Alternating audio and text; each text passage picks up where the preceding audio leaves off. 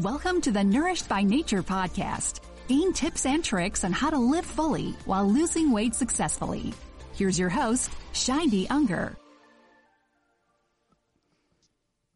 Hi, everyone, and how are you doing?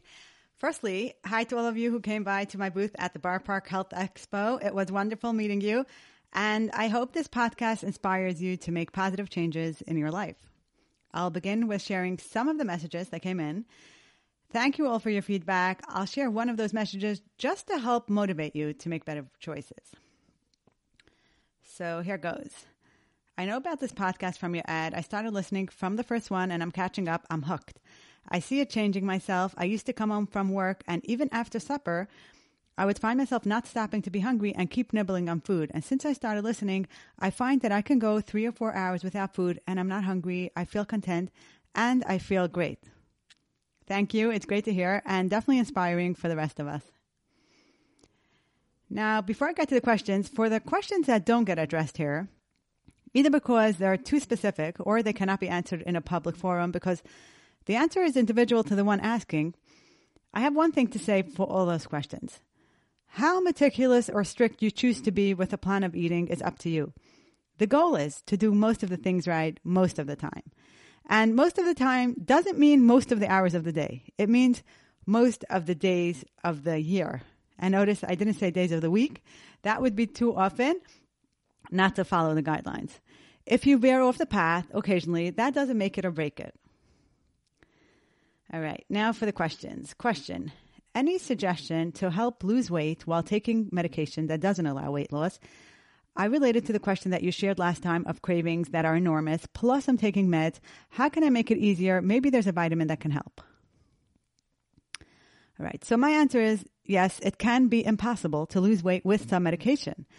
But before you get discouraged, listen to this. Your job is not to lose weight. Losing weight is not a goal in and of itself. All we need to do is give our bodies the proper care that it deserves. What is our job? Number one, feed yourself nutritious food. Get creative with food prep to make the healthy food appealing. Number two, drink lots of water. Number three, do exercise. Number four, get enough sleep. Number five, control stress levels. You asked about vitamins. Definitely immune-boosting vitamins can help to strengthen you and make you feel your very best. This is in a nutshell what's up to us to do. Generally, when you do this self-care in every aspect, then you look your very best. Weight loss is not something you actively have to do. It's not a real goal. It's something that happens on its own when you do your part. What I'm saying is just focus on self-care, and everyone has areas that they can improve. If Hashem gave you a, a condition that requires meds and makes weight loss impossible for you, then the best thing you can do is accept it, and acceptance is not an excuse to neglect yourself. You're simply accepting that unrealistic weight loss ideals doesn't apply to you, and that's okay. We tend to view our body like a classroom of school children and everyone should just behave and do what they need to do. But if you don't give children T L C the love and attention they need in order to thrive, then they act up. Our limbs and our organs need attention. If you don't give it, then they ask for it in a painful way, such as weight gain, poor digestion, joint pain, poor sleep. Our body has many ways of acting up. You got to treat it right in order for it to serve you well. Question. This week again, there were there was the common question of which sweetener is better to use, honey or Ceylon, and I'm going to answer it just because it keeps coming in. This is a question that I cannot answer because we should not be sweetening our foods, period. To flavor your food, the healthy option is spices. Many spices provide wonderful nutrients, and it's about time we weaned from sweet foods. The damaging effect is overwhelming. Now I'd like to discuss a part of digestion that's not talked about much, and it's called postprandial state.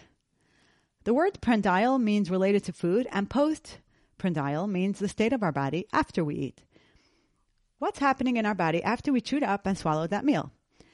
If this would be an open line, I'm sure you'd be able to give me some answers to this question, such as sugar spikes, insulin produced, and this is correct, plus more. There's a lot going on in the phase following a meal, and it's hard work for our body.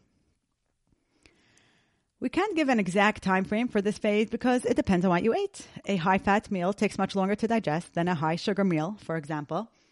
In Western societies, though, Most people spend the majority of their day in a postprandial state. Now, how sad is that? The problem with this is that it puts you at a bigger risk for disease. And by the way, this is the reason why when you're not feeling well, you don't need to eat much. Since the phase following a meal is associated with increased inflammation and oxidative stress. Now, the term oxidative stress, for those that are not familiar with, this is a condition that happens when antioxidant levels are low. And most people probably don't get enough antioxidants unless you're very health conscious and you eat lots of fruits and vegetables. So back to postprandial. The reason I'm sharing this information is because sometimes having inside info on your body makes it easier to take care of it. When things make sense to you, it takes less motivation to keep going. You're not just following a plan blindly. Postprandial is a phase that should pass quickly and easily. Sometimes, though, it doesn't pass so quickly, such as when we eat foods that are harder to digest, then postprandial just drags on and on, or if we just keep eating. Grazing all evening, like the comment I shared in the beginning. She said she would come home from work, have dinner, and then just keep on nibbling food. This keeps us in a constant state of postprandial, which leads to negative health consequences. And of course, hinders weight loss. There's another term related to postprandial. It's called food coma, or in fancier terms, postprandial somnolence. What this is, it's the feeling of drowsiness following a meal. Generally, food coma is experienced after very large or heavy meals, and we're all familiar with that, like Shabbos afternoon. Calorie-dense meals with high concentrations of fat and carbs are linked to fatigue. And a small study was done comparing the effects of having a light lunch versus having a heavy lunch and how it affected driving and drowsiness. The heavy lunch increases the numbers of times drivers deviated from their lane, and these effects increased up until two hours after a meal. There's an observation that in the post-lunch hours from two o'clock to four o'clock, overall work performance dips and vehicle accidents increase.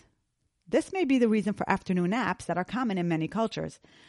Food coma may last up to four hours after the meal, depending on what you ate. Now, I'll explain why I'm sharing all of this. I'm just first going to share one more question that came in. I'm going to... The question that came in, how can it be that your program is not focused on portion control? Is there no concern of overeating? All right, so there's no way anyone can tell you how much to eat.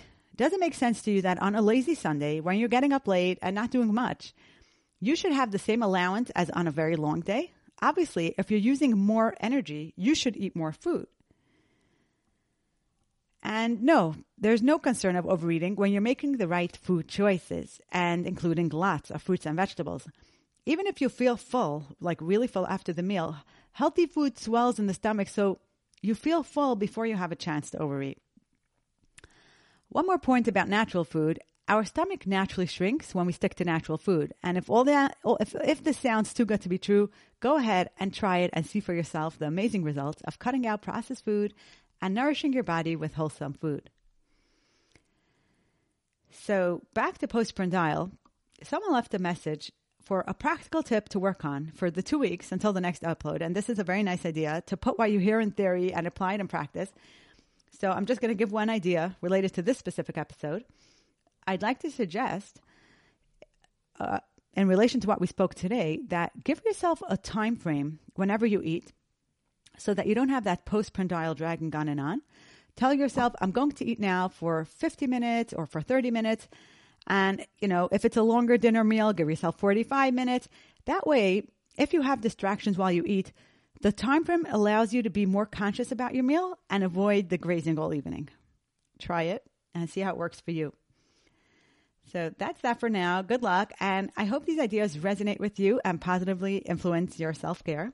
Feel free to reach out to sign up for personal guidance. The number to sign up is six four six, four nine eight, six six nine six. Have a great week and all the best. If you enjoyed this podcast and would like to hear more, call two one two, four four four, one nine zero zero, press five then seven, and be inspired. The ideas expressed in this podcast are the opinion of an individual based on current weight loss research. Please consult your doctor before making any changes to your eating plan.